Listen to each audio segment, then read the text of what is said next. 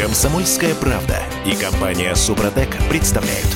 Программа «Мой автомобиль». Всем привет. В студии радио «Комсомольская правда» Дмитрий Делинский. И Алена Гринчевская. И Андрей и Олег Осипов. Независимые автоэксперты, журналисты и просто разумные люди, включившие режим самоизоляции. Андрей, Олег, привет. Здравствуйте. Добрый день, дорогие друзья. А, Здравствуйте. Ну, да, ну вы слышите, Андрей и Олег находятся далеко от нас, находятся дома.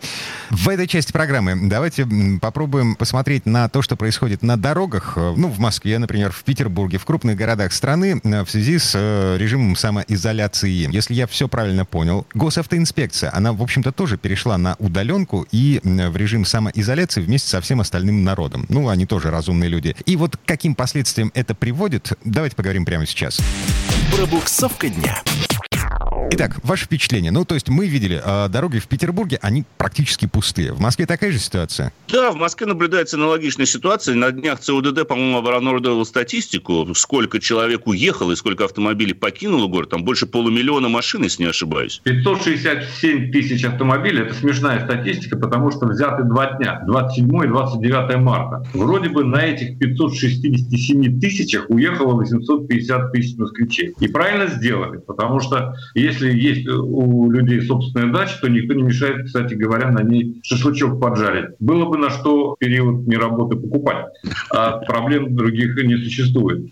Москва действительно опустела, но я бы не сказал, да я думаю, что Андрей не даст соврать, что э, совершенно исчезли э, патрули ГИБДД. Они все-таки встречаются. На мой взгляд, э, на их даже стало территории. больше. Ну, на мой взгляд, их стало больше, потому что это абсолютно логично, но в конце концов сотрудники ГИБДД не самоубийцы. Они точно так же, они более того находятся даже в большей, наверное, группе риска, чем мы, сотрудники СМИ или люди, сидящие на удаленке или даже посещающие ежедневно офис. Я наблюдаю резкий рост количества патрулей, к счастью, меньшее количество засад. То есть теперь они меньше стоят в засаде, а больше патрулируют, останавливая машины выборочно. То есть они, по большому счету, вот тут как бы это цинично ни звучало, они перешли на тот режим работы, который они должны были бы поддерживать всегда. Они не должны стоять в засадах, они должны патрулировать улицы. И я вот это наблюдаю. С другой стороны, к сожалению, всегда в период кризиса, в период этих пандемий обостряется количество криминала и маргинальных элементов. Вот я сегодня ездил по городу, вы знаете, я такого не наблюдал никогда. Когда на абсолютно пустой дороге ты один-единственный человек, который стоит на светофоре, нет, тебя все равно кто-нибудь обгоняет и игнорирует запрещающий красный сигнал светофора, просто нагло проезжает, думая о собственной безнаказанности, о том, что вот сотрудников рядом нет, камеры вроде как есть, но в этом месте ее нет, и, соответственно, можно продемонстрировать эдакое девиантное поведение, потому что по-другому я это назвать не могу. Ну, то есть водители, получается, стороны, расслабляются и понимают, что им ничего не будет. Ну, понимаете, Алёна, мне кажется, что это глупость. А, в том смысле, если человек думает, что раз за мной никто не следит, я могу делать все, что хочу. Это не передвинет тот самый столб, в который в конечном итоге такого рода водитель завяжет себя. Потому что для каждого такого лихача найдется свое дерево. Да, это немножко снизило принцип неотвратимости наказания, верно, но демонстрировать э, такое поведение, на мой взгляд, это уже вопрос к психиатру, поскольку, с одной стороны, да, мы всегда можем говорить о весеннем обострении, которое присуще, к сожалению, людям с определенным, если так можно выразиться в больших кавычках, складом ума, Погодите. если его там можно говорить о его наличии. Эти люди, Но, с другой стороны, они, ну... они, на минуточку, они же прошли психиатрическую экспертизу при получении прав. Это, это профанация, ну, это психиатрическая экспертиза? Что они не все ее проходили, честно. Ну, можно, во-первых, можно. не все ее проходили. А во-вторых, вы понимаете, все равно вот та инфодемия, которая сейчас развернута, вокруг. Это большое информационное давление, которое так или иначе оказывает очень сильное психологическое давление на мозг человека. Она не окрепший мозг, оно оказывает вот такое вот давление, что человек начинает пренебрегать элементарными правилами дорожного движения. И это проблема, потому что мы, с одной стороны, как правильные водители, наверное, не можем оставаться от этого в стороне. Я сейчас не говорю о стукачестве сообщений каком-то, я говорю о другом. Мы видим, мы реагируем, мы все равно живем в этом обществе, мы живем в этом социуме, мы не можем оставаться вне его. Но когда мы видим подобное рода поведения, главное, на мой взгляд, не уподобаться ему. А не уподобляться. Вот, да, не, утоб... не уподобляться ему. Ну вот, если позволите, я добавлю. Во-первых, о неотвратимости я бы не сказал, что этот принцип не соблюдается. Еще как соблюдается. Приборы фото-видеофиксации работают вне зависимости от психологической ситуации в социумах. Да? Во-вторых, конечно, вот эта инфодемия, о которой мы говорили, люди по-разному реагируют на то, что происходит сейчас. На самом деле, никто не знает, знает, как правильно реагировать. И вот для тех людей, которые сейчас позволяют себе проехать на красный свет и так далее, то есть ведут себя неадекватно, для них уже, по сути, апокалипсис наступил. Ну, вот есть такая категория людей, ничего не поделаешь. И это надо принимать во внимание, но для нас важнее, нашим уважаемым слушателям, да, элементарные банальнейшие советы. Стараться не реагировать. Не реагировать на то, как ведут себя люди. Понять и простить, как было в одном известном скетче сказано. Да? Вот если раньше это нас возмущало, если раньше мы могли, ну я не знаю, там воспитывать некоторые любят водители, вот сейчас это категорически делать не следует. Тут в этой связи можно, конечно, упомянуть, опять же, грустную такую вещь, что количество мошенников выросло различных. СМС, мы вам там это обеспечим, это все глупость. На это нужно, конечно, фильтровать. И вообще, вот к слову сказать, возвращаясь к этому обострению, сейчас, наверное, самое главное для человека выстроить те самые психологические фильтры, психологические барьеры. Критическое мышление в этом смысле, как сказал нам профессор Леонтьев, очень хорошо помогает. Главное, чтобы оно не переросло в абсолютное отрицание всего того, что происходит, в тот самый наш, простите за грубое слово, русский пофигизм. Ну и, конечно же, как мы сказали в начале этого выпуска, надо никоим образом не реагировать на то, что люди позволяют себе вот этого девиантное, абсолютно маргинальное поведение. Черт с ними. Пусть они их в конечном итоге все равно время научат. Вот учить их сейчас самостоятельно, мигать дальним светом, там, я не знаю, сигналить, говорить, что ты что ж ты делаешь. Нет. Ведь в конце концов мы должны поддерживать социальную дистанцию везде. А когда мы напрашиваемся и нарываемся на какой-то конфликт, а эти люди, которые э, так себя ведут, они потенциально готовы к этому конфликту, они заведены уже, у них уже точка кипения прошла, они уже, да, готовы, сейчас я выскочу на брожек. Зачем нам это нужно? Понимаете, ведь тот же самый тактильный контакт, это же плохо. Да, в общем, лучше не нарываться. То, чему нас учили еще в автошколах, есть принцип три дэ, дай дураку дорогу. А... Абсолютно правильно. Так, вот а... тут не поспоришь. Есть еще одна тема, которую хотелось с вами обсудить, тема маленькая, коротенькая, но э, такая весьма-весьма масштабная по последствиям. Мы же знаем, что автосервисы закрыты. Закрыты в том числе те конторы, которые делали легальные диагностические карты, без которых нам с вами не получить ОСАГО. И все это закрыто на месяц, до конца апреля. Что делать будем? Ничего. Ничего? Это самый простой, то есть вы имеете ответ. В виду, что можно нарваться на штраф, если вы выехали без диагностической карты или просроченной? Но, с, не, с, просрочен, не пустить с полис ОСАГО. Да, с просроченным ОСАГО. С просроченным ОСАГО. Ну, вот в данном случае, во-первых, ОСАГО можно получить, опять же, удаленно. Совершенно не обязательно. Во-вторых, сейчас электронные полисы ОСАГО выписывают. Тут никаких проблем быть в принципе не должно. А вот что касается диагностических карт, она тоже, кстати говоря, может быть в электронном виде. Мне Мне кажется, что эта проблема в целом разрешимая. Кстати, вот только что обратилась ФАР, Федерация автомобилистов России, в правительство Российской Федерации с просьбой продлить действие водительских удостоверений, срок которых заканчивается вот сейчас, во время карантина. Это тоже разумная совершенно мера. Мне кажется, что правительство в данном случае пойдет навстречу. Ну, должно, во всяком случае. А насколько их могут продлить, по-вашему? На какой срок?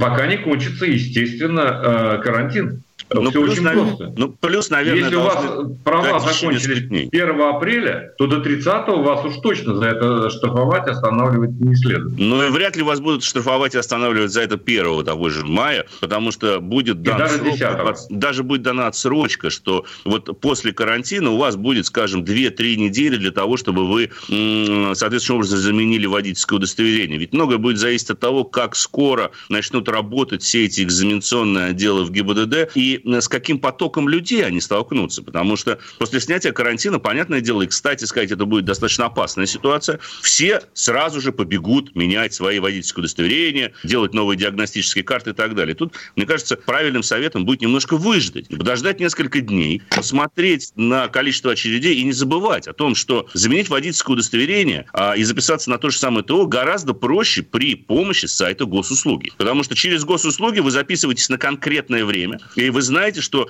по собственному опыту могу сказать, что вы знаете, что в это время вы придете, там никого уже не будет. Там ждут конкретно вас. То есть не надо вот просто бежать в те же самые РЭО и говорить, вот, поменяйте мне водительское удостоверение. Запишитесь туда через электронную очередь. И, опять же, если они будут не работать, либо там будет большой наплыв народу, через те же самые госуслуги вам придет уведомление о том, что мы рекомендуем вам перенести запись на тогда-то, тогда-то. А лучше эту запись сохранить у себя в телефоне, либо, если есть возможность, распечатать квитанцию том, что вы записались на замену водительского удостоверения, чтобы, если вдруг какой-то, ну, не очень хороший сотрудник ГИБДД вас остановит и скажет: вот мы знаем, что сейчас вы уже можете поменять водительское удостоверение, что же вы ездите с просроченным, вы можете сказать: ну, слушайте, господин хороший, вот я записался, вот у меня подтверждение записи, поэтому, извините, а во время карантина я этого сделать не смог. Ну, в общем и целом, мы сейчас ждем официальных решений правительства России, ну, тех чиновников, которые так или иначе отвечают за работу госавтоинспекции, за работу МРЭО, за работу станции техосмотра.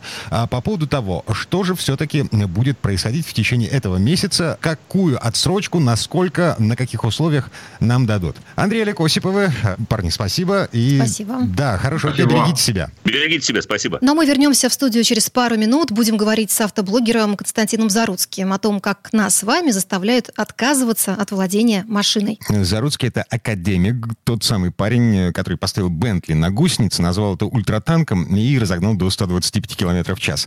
А самый последний его подвиг — это «Жигули-копейка», переделанный во внедорожник. Но через две минуты мы будем говорить с академиком о каршеринге. «Комсомольская правда» и компания «Супротек» представляют. Программа «Мой автомобиль». Это мы вернулись в студию радио «Комсомольская правда». Я Дмитрий Делинский. Я Алена Гринчевская. Константин Заруцкий, самый известный видео-автоблогер нашей страны. Ну, по крайней мере, так говорят в интернете. Здравствуйте. Так, в этой части программы давайте поговорим о том, как нас вытесняют из-за руля. У нас отбирают право водить машину. Владе... Хороший заголовок для не, «Комсомольской не, не. правды». А у нас отбирают право владеть машиной. Пора показать, кто хозяин на дороге. Каршеринг. Да. Форсаж дня. Цифра. В Москве тридцать одна тысяча машин каршеринга. Всех не перебить. И ну, так это... на секундочку, лидер в мире по численности, да, этих самых это машин. Это самый большой парк аренды в мире. Это последствия того, что в Москве э, платные парковки и каршеринговые машины можно бросать вообще где угодно. Это последствия, во-первых, ценовой политики. Ведь все определяется стоимостью услуги. Если услуга вам доступна по деньгам, если у вас соответствует цена качеству, то, соответственно, ей начинает пользоваться. Если бы каршеринг был дороже, безусловно, пользовались им бы меньше. Но пока каршеринг дешевле такси, пока каршеринг дешевле личного автомобиля. И а каршеринг если... реально дешевле в пользовании, чем личный автомобиль. Да, у меня есть пример. Мой оператор, который меня снимает, у него было много разных машин. Последняя машина была старая немецкая, ну, как старая, лет ей, наверное, было двенадцать-тринадцать, ну, можно сказать, условно старая, в неплохом состоянии. Владение ему, ей в месяц обходилось двадцать тысяч рублей, с учетом бензина, плановых ремонтов, страховки, то есть парень, парень очень адекватный, вот все читал. Все. Платных парковок, к сожалению, в Питере на тот момент не было, как Слушайте, и по сей день. Да, ну да. вот, э, допустим, я ленивый человек и живу в таком районе, что парковаться, скажем так, на обочине, да, э, ну там сложно. В связи с этим платная парковка, которая стоит четыре тысячи рублей в месяц, и мне мой Ford Focus во владении обходился где-то в шестнадцать-восемнадцать тысяч в месяц. Потому что у вас не старый немецкий автомобиль да. Е-класса. Чудесно. Да. Значит, э, каршеринг обходится дешевле, чем вот эти условные шестнадцать-двадцать тысяч. Да, так вот автомобиль обходился ему в двадцать тысяч, а каршеринг при неплохих разъездах, потому что мы снимаем часто, съемки происходят в нескольких точках города, которые могут быть, знаете, вот диаметрально расположены друг от друга в разных концах. Выходит восемнадцать. И эти две тысячи можно потратить на любимую женщину. Угу. Да. Вы знаете, у меня такое подозрение, что вот лагерь тех, о ком мы с вами сейчас говорим, можно делить на тех, кто э, видит в каршеринге сплошные вообще плюсы, и тех, кто никогда не пользовался. Вот я, например, из старых. Вот я не сяду в машину, в которой до меня ездила куча непонятного народа, например. Очень а. хорошее мнение, на самом Плюс деле. Плюс ко всему, новые машины, я всегда с опаской к ним подхожу и сажусь за руль таких машин. Но я женщина. Мне, наверное, позволительно.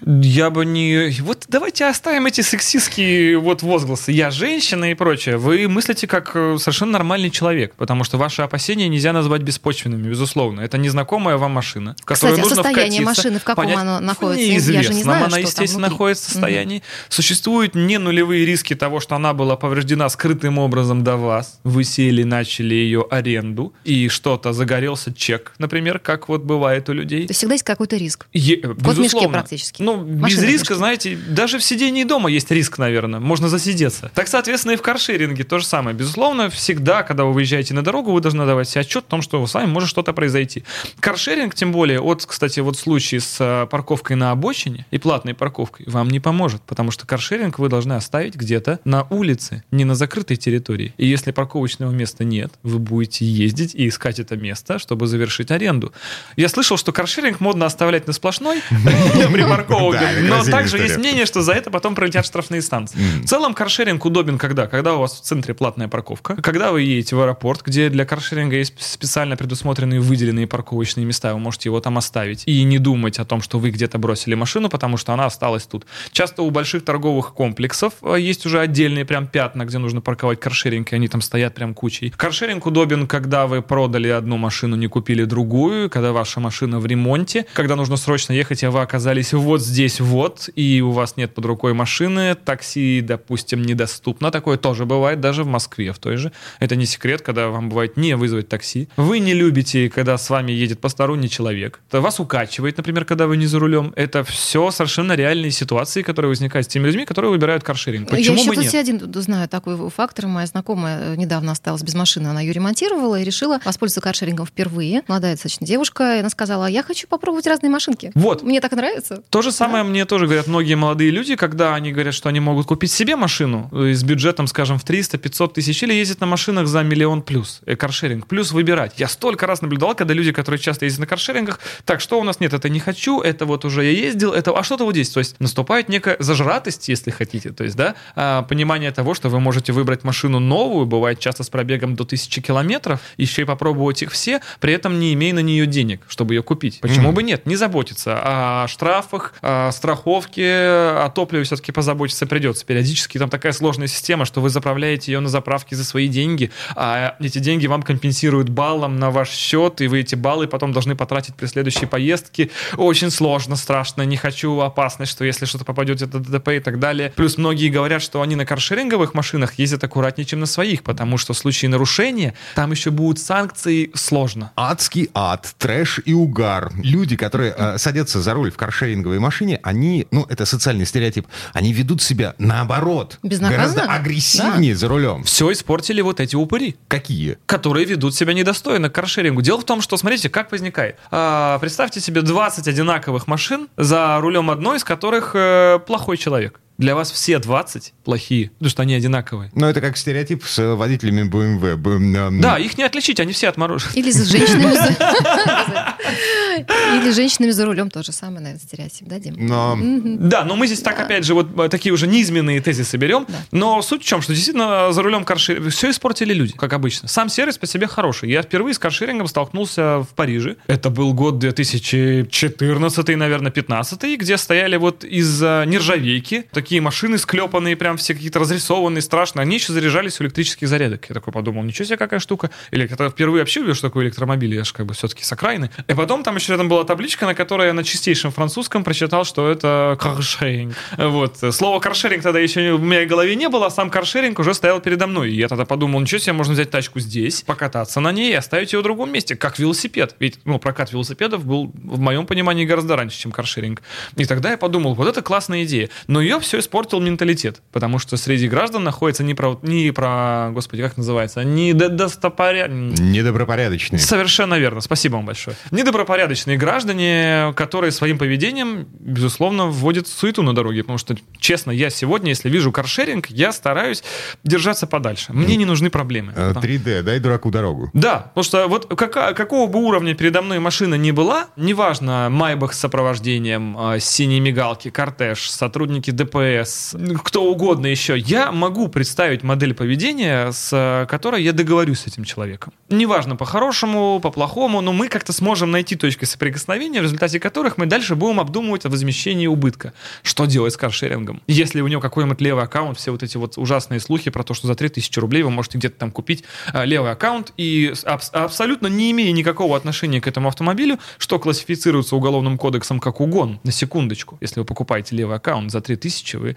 можете уже под серьезную статью попасть. Так вот, эти люди, они самые опасные, их же ничего не сдерживает. Они собирают деревья каждый день. Каждый день, если мы возьмем ДТП, ЧП, группу какую-нибудь в социальных сетях в вашем городе, каждый день наблюдается по несколько случаев ДТП с каршерингом. За прошлый год официально якобы в Петербурге, ну, я просто здесь живу, поэтому знаю, было зарегистрировано сто шестьдесят таких случаев. По факту, мне кажется, что их гораздо, гораздо больше. было больше. А, статистика а, за этот год, ну, в смысле, за девятнадцатый. За, за январь, она уже выше, там чем прошлогодняя. Да, совершенно верно, потому что ее просто начали вести, потому что люди об этом задумались, и э, те же самые со- сотрудники э, Государственной службы дорожного движения, они стали, во-первых, ставить пометочку в ДТП, какие участвуют машины. Опять же, в этих же ДТП непонятно, кто виноват. И сейчас психология человека, безусловно, если ДТП с каршерингом виноват, yeah. да, продолжите фразу, да, сто процентов. То есть каршеринг по умолчанию позиционируется как вселенское зло. И человек, севший за каршеринг, это странный человек. Потому что он что? Он преступник. Он зачем он взял чужую машину? Ему что-то надо. Он сейчас будет нарушать, он будет ездить шашками. А потом сбежит вообще с места ДТП. Сто процентов. И всех будет собирать мам с колясками обязательно на тротуарах. У него только такая цель. Другого способа,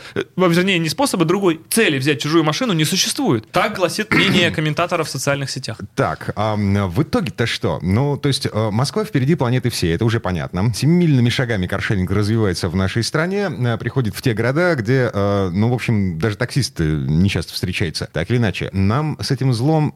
А это зло? Нам а, с ним мириться? Скажем так, это некоторое новое явление для нас, которое требует повышенной социальной ответственности от Может, тех людей. Может, мы не готовы к этой повышенной социальной ответственности? У меня есть примерно такое же мнение, что мы к ней пока не готовы. И под словом «мы», видите, мы всегда, опять же, как уже мы сегодня в нашем эфире сталкивались, пытаемся усреднить значение человека до фразы, до значения, до цифры, что невозможно. Людей много, к сожалению, к счастью, кому как интереснее. Да? Только в Москве сколько миллионов населения, напомните мне?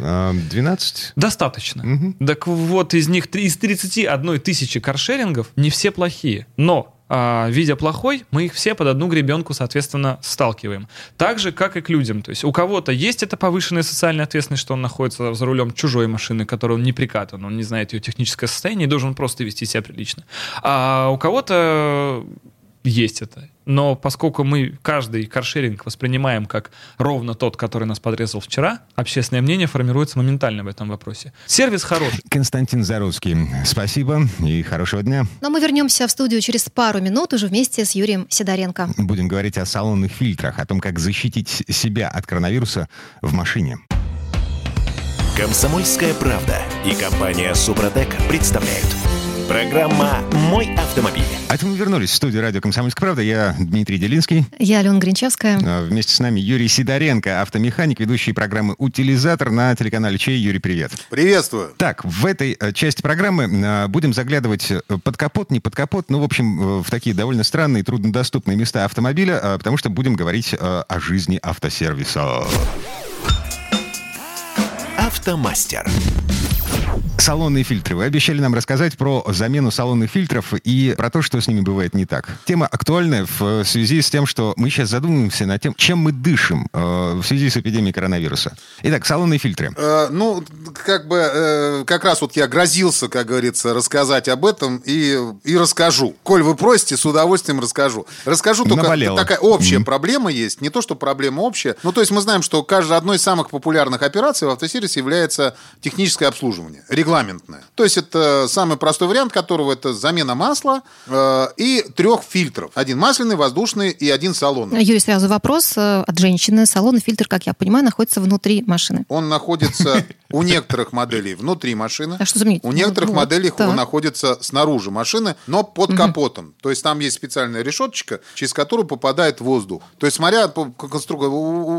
Ален, у тебя какая машина? Японская. Японская. Скорее всего, находится в салоне в бардачке. Бардачок открывается, и за ней как раз находится угу. фильтр, он меняется довольно легко. Ну, как правило, в японцах это не вызывает сложности не так, как в в немецких машинах. В некоторых немецких там просто бывает. Итак, я приезжаю в автосервис, говорю, плановое техобслуживание, меняйте мне то, все, пятое, десятое, в числе прочего. Я должен говорить, фильтр меняем, салонный фильтр меняем, или, или что? А, ну, как правило, те клиенты, которые приезжают ко мне, они знают, что у нас это всегда идет замена трех фильтров. То есть мы меняем всегда три, без вопросов. И на это все идут, независимо от того, в принципе, есть много различной информации, что фильтры, например, масляный меняется всегда с маслом. Всегда с маслом. То есть масло меняешь, меняешь фильтр. А воздушные салоны меняются, ну, как ты ездишь, там, если меняешь, если ты ездишь по пустыне, где песок, пыль, ты его меняешь чаще. Если ты ездишь там за городом, то его не надо менять чаще, можно просто э, через ТО, например, менять. Ну, те клиенты, которые приезжают ко мне, они ездят по городу, они просто меняют сразу же их три. Потому что, во-первых, я часть из них беру не оригинальные фильтры. Про это в отдельной рубрике я рассказываю. расскажу, в чем разница. Может быть, уже вы и в курсе. Кто не в курсе, просто расскажу, в чем разница оригинал, не оригинал. Вот. И э, салонный фильтр я всегда беру не оригинальный, угольный. Угольный как раз вот, вот сейчас, вот в данный момент времени, это очень актуальная тема, потому что угольный фильтр, он задерживает как раз вот эти всякие вирусы, всякие бактерии, которые могут залететь туда, ну, помимо пыли. Именно а он... насколько он дороже, Юрий, скажите, а, с см... обычным неугольным? Могу сказать прям легко, процентов на сорок пять - пятьдесят, ну, в общем, на пятьдесят процентов в среднем он угу. дороже получается. Если такой ну, обычный вот, фильтр... Что, э... Да, тряпочка стоит, условно говоря, семьсот рублей, угольный, э, сколько там? Ну, где-то ну, тысяча двести, тысяча триста, тысяча четыреста он будет стоить. Вот в этих пределах. Но это не оригинальный. Оригинальный он будет там, соответственно, порядок выше стоить и такой, и такой. Но в этом немножко смысла нет, потому что, опять же таки, не будем сейчас на это тратить время. Так вот. Ну, не бог весть, какие деньги, по большому счету, почему это вызывает, это вызывает проблемы? Вызывает проблемы другие. Так-то все в порядке. Люди приезжают, меняют, никаких вопросов нет, это недорого. Тут у меня приехал один клиент, я расскажу, прям, прям пример. Приехал клиент, он где-то поначитался в интернете, что зачем выкидывать салонный фильтр, когда его можно просто продуть. Ну, он же, понимаете, он же маслом не загрязняется, он же там, ну, с виду, ну, как он, запыленный. Запыленный, там, может быть, там листики, еще что-то. Его продуваешь и обратно ставишь. Это из тех людей, которые пакеты полиэтиленовые мыли в своем. Моют. Кто-то еще до сих пор моет, наверняка. Да, да, да. Это, наверное, даже из тех. Вот, это те же, кто продувает воздушные фильтры. То есть не думая о том, что м- вот сэкономив там двести-триста рублей, они могут потом потерять значительно больше. То же самое, что здесь. Я пытаюсь, я пытался человеку объяснить. Я говорю, понимаете, какая история? Да, можно так сделать. Но он, вы все все равно не выдуете из него. То есть фильтр все равно останется забитым, потому что мелкие ячейки вы оттуда не выдуете. Это, ну, однозначно останется. То есть, соответственно, что мы после этого имеем? Мало того, что его,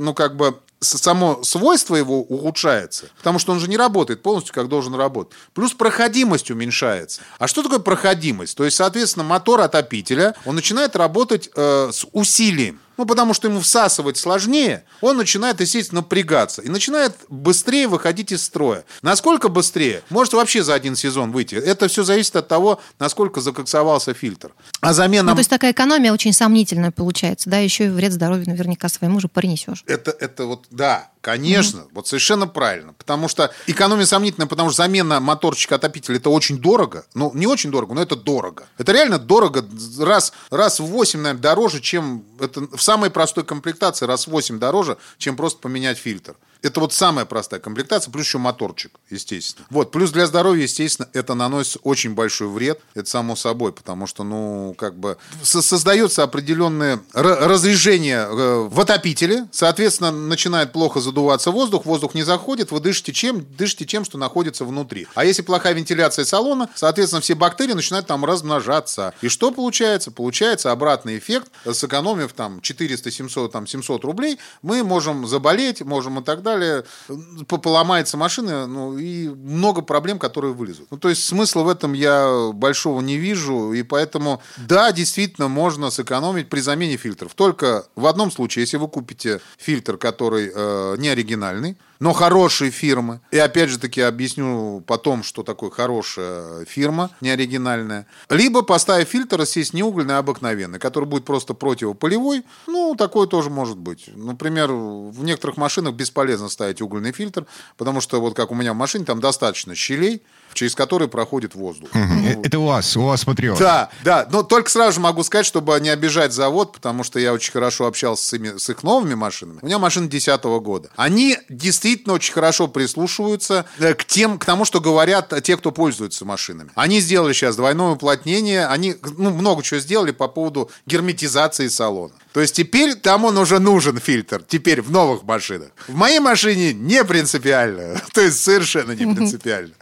Юрий, такой вопрос. А вы своим клиентам предлагаете все-таки забрать старые фильтры, вот, которые уже использованы, ну, там, на память, например, или для того, чтобы купить такой же где-нибудь? Вот, как раз, да, конечно, мы вообще всегда, после замены, мы всегда полный пакет того, что мы поменяли, мы всегда показываем клиенту. А вы сразу скажите, это знак хорошего тона или так вот положено, так принято каким-то правилам? правилам не писано. Это не принято, просто я считаю, что это надо показывать обязательно. То есть понятно, что в любом сервисе, ну, конечно, куча фильтров, которые можно подложить и показать. Но, как правило, вот вы, Алёна, приедете, вы даже не знаете, как он выглядит, скорее всего, у вас. Не потому, что вы там девушка, а потому, что просто вам это не надо. Ну, как mm-hmm. бы, я думаю, Дмитрий тоже вряд ли сам менял фильтр, ну, потому что это и незачем делать. Там человек знающий, он поменяет это за секунды, а человек не знающий, думаю, может поломать раз... и попасть да. на деньги. Дима как раз наверняка в курсе, как это все делается. Нет, смотрите, когда да. был такой момент, когда я сам покупал вот эти самые расходники для машины своей жены Hyundai Accent, и я знал, как они выглядят. А теперь, ну, я,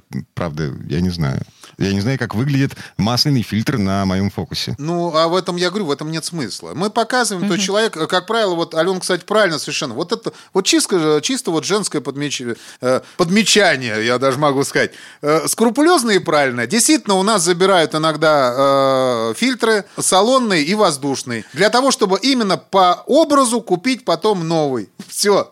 То есть совершенно правильно, вот только для этого берут. Но, как правило, мои клиенты уже э, второй раз его никогда не вставляют. Ни салонный, ни воздушный фильтр, потому что в этом смысла нет. Угу. В итоге, в городском цикле получается, что каждое ТО нужно менять вот все по кругу. Масляный, воздушный и салонный фильтры. Это я так рекомендую своим клиентам, как человеку, у которого за плечами двадцать семь лет опыта общения с машинами. Ага. А, тем более, чем актуальны в связи с тем, что, ну, как бы коронавирус. Вот. Не дремлет. Есть не нулевая вероятность того, что занесет инфекцию в машину потоком воздуха от какого-нибудь чихающего соседа. Да, вполне может быть такая история, поэтому, конечно, фильтры надо ставить. Надо ставить хорошие. Это всегда надо было ставить, а сейчас тем более. Угольные. Юрий Сидоренко, автомеханик, ведущий программы «Утилизатор» на телеканале Че. Голос разума в студии радио «Комсомольская правда». Я Дмитрий Делинский. Я Алена Гринчевская. Спасибо, Юрий, большое. Счастливо. Но мы вернемся в студию через пару минут уже вместе с Юрием Сидоренко. Будем говорить о салонных фильтрах, о том, как защитить себя от коронавируса в машине. У нас будет очередная история от автомобильного журналиста Александра Пикуленко. Сан Саныч будет рассказывать об автомобиле Porsche девятьсот двадцать восемь, который в конце семидесятых годов пришел на смену девятьсот одиннадцатому. История крайне любопытная, потому что эту машину придумал русский дизайнер Анатолий Лапин. Это единственный Porsche, который стал автомобилем года в Европе. Более того, единственный случай, когда этот престижный конкурс выиграла спортивная машина. Но об этом, о русских корнях автомобиля Porsche, через пару минут в финальной части программы. «Комсомольская правда» и компания «Супротек» представляют. Программа «Мой автомобиль». А это мы вернулись в студию радио «Комсомольская правда». Я Дмитрий Делинский. Я Алена Гринчевская. И в этой части программы у нас традиционный исторический очерк от Александра Пикуленко. Сан Саныч сегодня рассказывает об истории автомобиля Porsche девятьсот двадцать восемь, у которого, на удивление, оказались русские корни. Ну и добавлю, что Александр Пикуленко по-прежнему находится в режиме самоизоляции, так что историю мы будем слушать по скайпу. Предыстория.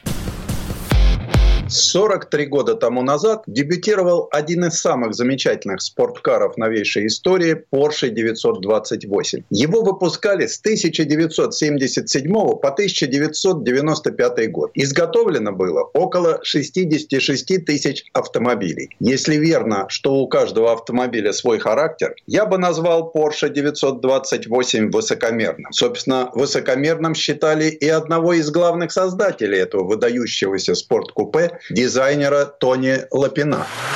Бросьте, какой там Тони? Для меня он навсегда останется Анатолием Федоровичем Лапиным, этаким русским барином, немного фотоватым, с легкой рисовкой, но с широкой открытой душой. Собственно, еще только собираясь в гости к Лапину, я уже знал, что основной разговор закрутится вокруг девятьсот двадцать восьмой модели. Porsche девятьсот двадцать восемь является наиболее яркой его работой на посту главного дизайнера компании Porsche. Сам факт, что дизайном столь уважаемой марки на протяжении двух десятилетий, с тысяча девятьсот шестьдесят девятого по тысяча девятьсот восемьдесят девятый год, руководил русский. Он просто поразителен. Сегодня такое и на ум не придет, но в начале семидесятых руководство компании вполне серьезно намеревалось заменить легендарный девятьсот одиннадцатый переднемоторным спорткупе тип девятьсот двадцать восемь, или, как его называли, проект К. Дело в том, что на американском рынке, главном для Porsche, развернулась массированная кампания за безопасность движения. Заднемоторный с воздушником девятьсот одиннадцать не вписывался ни в какие нормы, ни по фронтальному и заднему удару, ни по управляемости, ни по шумности, ни по токсичности. Нависла вполне ощутимая угроза всему автомобильному бизнесу. Значило ли это, что девятьсот двадцать восьмой создавали по американским лекалам? Чёрта с два. Это должен был быть настоящий Porsche, то есть исключительный автомобиль как по форме, так и по содержанию. И когда у дизайнеров на масштабных макетах уже сложился образ именно такого автомобиля, пришел один из инженеров-компоновщиков и сказал: «Друзья, знаете, о чем мы не подумали? Мы забыли о гидротрансформаторе». То есть упустили из виду самую, что ни на есть, американскую часть конструкции — автоматическую коробку передач. Гидромеханический конвертер, как известно, имеет тороидальную форму. Она непоколебима,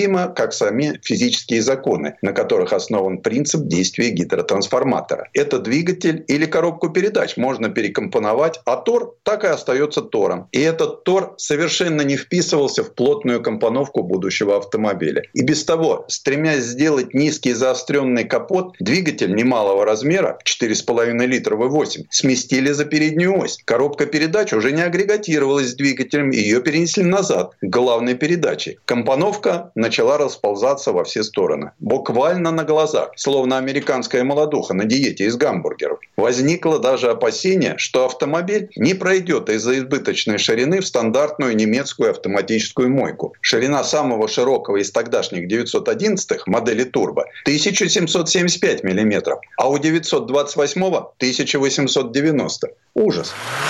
Свой рассказ Анатолий Федорович иллюстрировал набросками на листке. Лед был сломан. Разговор потек на единой волне. Теперь я не стеснялся спрашивать, а он отвечать. Например, на вопрос, кем он больше себя считает, инженером или дизайнером. Хотя тут Анатолий Федорович довольно крепко задумался. Нельзя быть дизайнером и при этом не разбираться в технических вопросах. Без этого не найти общего языка с конструкторами. Это был ответ человека, которому уже ничего и никому не требовалось доказывать в жизни. Лапин с самого начала Сначала упомянул Вольфганга Мёбиуса. Добавлю и другие имена, причастные к созданию Porsche девятьсот двадцать восемь. Первым руководителем проекта был Вольфгейм Гориссен. Дело в том, что работа над машиной началась еще в тысяча девятьсот семьдесят первом году, а из-за арабо-израильской войны тысяча девятьсот семьдесят третьего и последовавшего за этим энергетического кризиса была приостановлена. А когда в тысяча девятьсот семьдесят пятом вновь возобновилась, проект возглавил уже Гельмут Флёгел. В создании девятьсот двадцать восьмого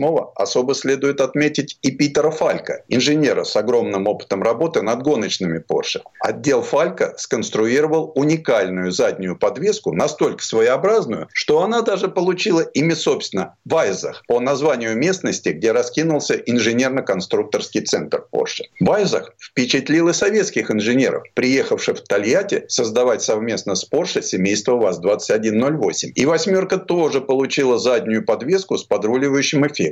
Правда, не настолько изощренную технически.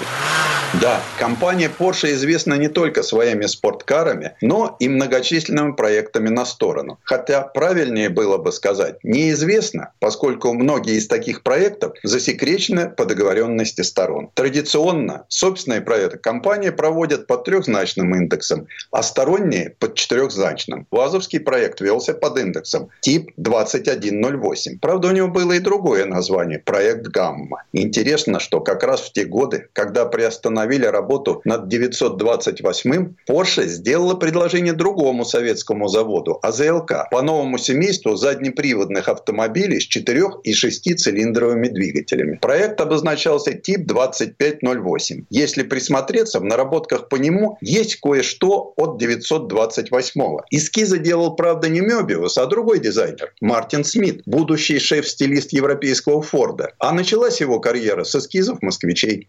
Наша беседа растянулась допоздна. Мы общались на диковинной языковой смеси. Русский Лапина был немногим лучше моего английского. Где и этого не хватало, задействовали немецкие слова. Удивительно, что Анатолий Федорович, никогда не живший в России, произносил русские слова хоть и неправильно, но совершенно без акцента. А откуда эти манеры доброго барина? Он из смешанной русско-латышской семьи. Перед приходом Красной Армии в Латвию они уехали в Германию. Там юный Толя оказался в Гитлер-Югенде. основному делу учился в Дальмэкбенз. После войны Лапина ждала еще одна эмиграция в Соединенные Штаты Америки, где его безо всяких условий приняли в центр стиля General Motors. Потом был «Опель», где Лапин стал одним из идеологов с концепцией «Волк в овечьей шкуре» — создание спортивных моделей из обычных бюргерских малолитражек. Инженера в Анатолии Федоровиче все же больше, чем дизайнера. Инженерного больше и в облике Porsche девятьсот двадцать восемь. Пусть эту необычность, острохарактерность образа и принимают за высокомерие. Предыстория. Сан Саныч, спасибо. Это Александр Пикуленко, летописец истории мирового автопрома. Я от себя добавлю, что Porsche девятьсот двадцать восемь стоял на конвейере с семьдесят седьмого по девяносто пятый год. А в семьдесят восьмом году он выиграл конкурс «Автомобиль года в Европе». Это единственный Porsche, который стал победителем этого престижного конкурса. Ну, на сегодня у нас все. Дмитрий Делинский. Алена Гринчевская. Берегите себя. Будьте здоровы. Программа «Мой автомобиль».